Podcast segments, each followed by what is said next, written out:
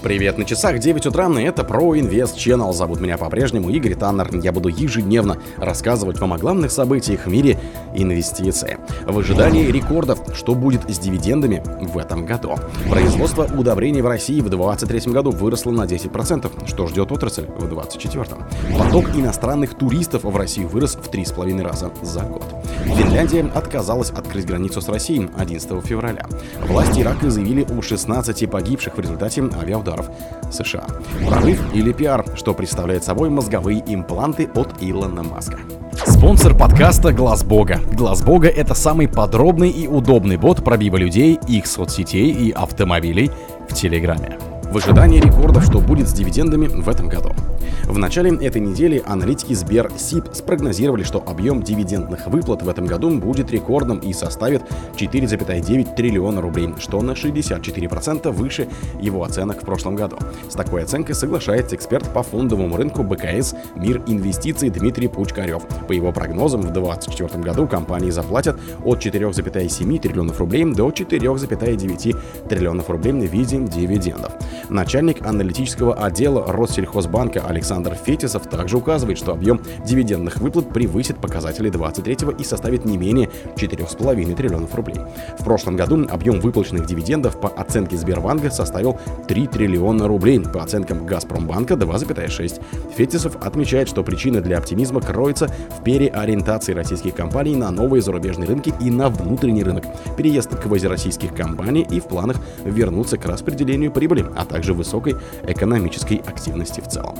Производство удобрений в России в 2023 году выросло на 10%, что ждет отрасль в 2024. По данным Росстата, производство всех видов минеральных удобрений в России по итогам 2023 года выросло на 10,3% до 26 миллионов тонн в пересчете на 100% питательных веществ. Наиболее заметно увеличилось производство калийных удобрений на 24,6%. Выпуск азотных удобрений вырос на 5,2%, фосфорных лишь на 0,2%. Производство аммиака, используемого в качестве сырья для изготовления изготовления азотных, фосфорных и сложных удобрений в прошедшем году снизился на полпроцента. В 2022 году производство удобрений в целом в России, по данным того же Росстата, сократилось на 11,3%. В основном за счет калийных удобрений, которое было выпущено на 32% меньше, чем в 2021. Таким образом, отрасль, если учитывать объем производства в пересчете на 100% питательных веществ, фактически восстановилась до показателей 2021 года. Хотя удобрения не попали под санкции, производители и чиновники, включая президента президента Владимира Путина не раз сетовали на препятствия, чинимые экспортом, поскольку основная масса удобрений в России производится именно для поставок за рубеж.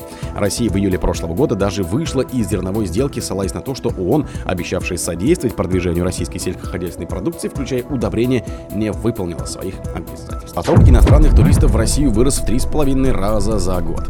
Поток иностранных туристов в Россию в 2023 году увеличился в 3,5 раза относительно значений предыдущего года, пишет газета со ссылкой на статистику погранслужбы ФСБ. Согласно ей, всего за год иностранцы въехали в страну с туристическими целями 670 тысяч 700 раз. Лидерами по числу посещений России в прошлом году стали туристы из Китая, которые пересекли российскую границу 199 тысяч 800 раз. Это в 237 раз больше, чем в 2022 году, когда в Китае действовали ковидные ограничения. В Ассоциации туроператоров России АТОР отметили, что на рост турпотока повлиял запущенный в августе 2023 года безвизовый режим режим для туристических групп из Китая, а также фактический запрет на групповые поездки китайцам в большинство стран Европы. По данным Ассоциации по безвизовому каналу в России приехали почти 48 300 китайских туристов. Финляндия отказалась открыть границу с Россией на 11 февраля. Финляндия в ближайшее время не будет возобновлять работу КПП на границе с Россией. Об этом в эфире телеканала Еле заявил премьер-министр страны Петри Орпа. Он подчеркнул, что ситуация на восточной границе остается очень серьезной и тревожной. По нашим сведениям, за восточной границей находятся люди, цель которых нелегальный въезд в Финляндию, отметил премьер, уточнив, что речь идет о тысячах людей. Понятно, что в этой ситуации мы не можем отменить закрытие границы, указал глава финского финского правительства.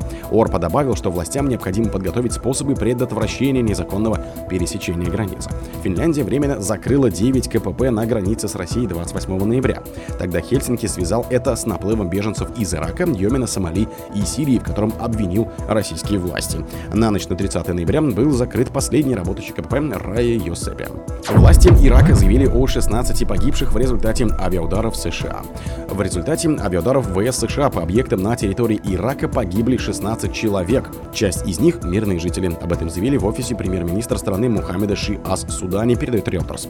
По информации иракских властей, в результате атаки еще как минимум 25 человек получили ранения. В офисе премьера осудили действия США, назвав их новой агрессией против суверенитета Ирака. Заявление Вашингтона в том, что удары были согласованы с Багдадом, так назвали ложью. Присутствие возглавляемой США военной коалиции в регионе стали угрозой безопасности и стабильности в Ираке. О оправдании для вовлечения Ирака в региональные и международные конфликты, подчеркнули в офисе Ас-Судане. Прорыв или пиар, что представляет собой мозговые импланты Илона Маска. Компания Илона Маска Neuralink вживила в мозг человека имплант для управления электроникой на расстоянии. Техномиллиардер заявил в соцсети X, бывший Twitter, что пациент оправляется после операции. Если устройство сработает как надо, полностью парализованный человек получит хотя бы малую часть самостоятельности, которая обеспечивает нам здоровые руки и ноги. Почесаться или щелкнуть пальцами – непростая задача. Главный мозг посылает электрический сигнал по спинному мозгу. Тот проходит по нервам до мышц руки и заставляет их сократиться. Разного рода рецепторы следят за движением и отправляют обратно в головной мозг информацию о ходе процесса, чтобы его можно было оперативно скорректировать. Мы не замечаем всей сложности происходящего только потому, что специально устроено так, чтобы ее не замечать. Животные научились двигаться гораздо раньше, чем мыслить, и практическая эволюция не стала вмешивать сознание в хорошо отлаженную систему. О других событиях, но в это же время не пропустите. У микрофона был Гертанер. Пока.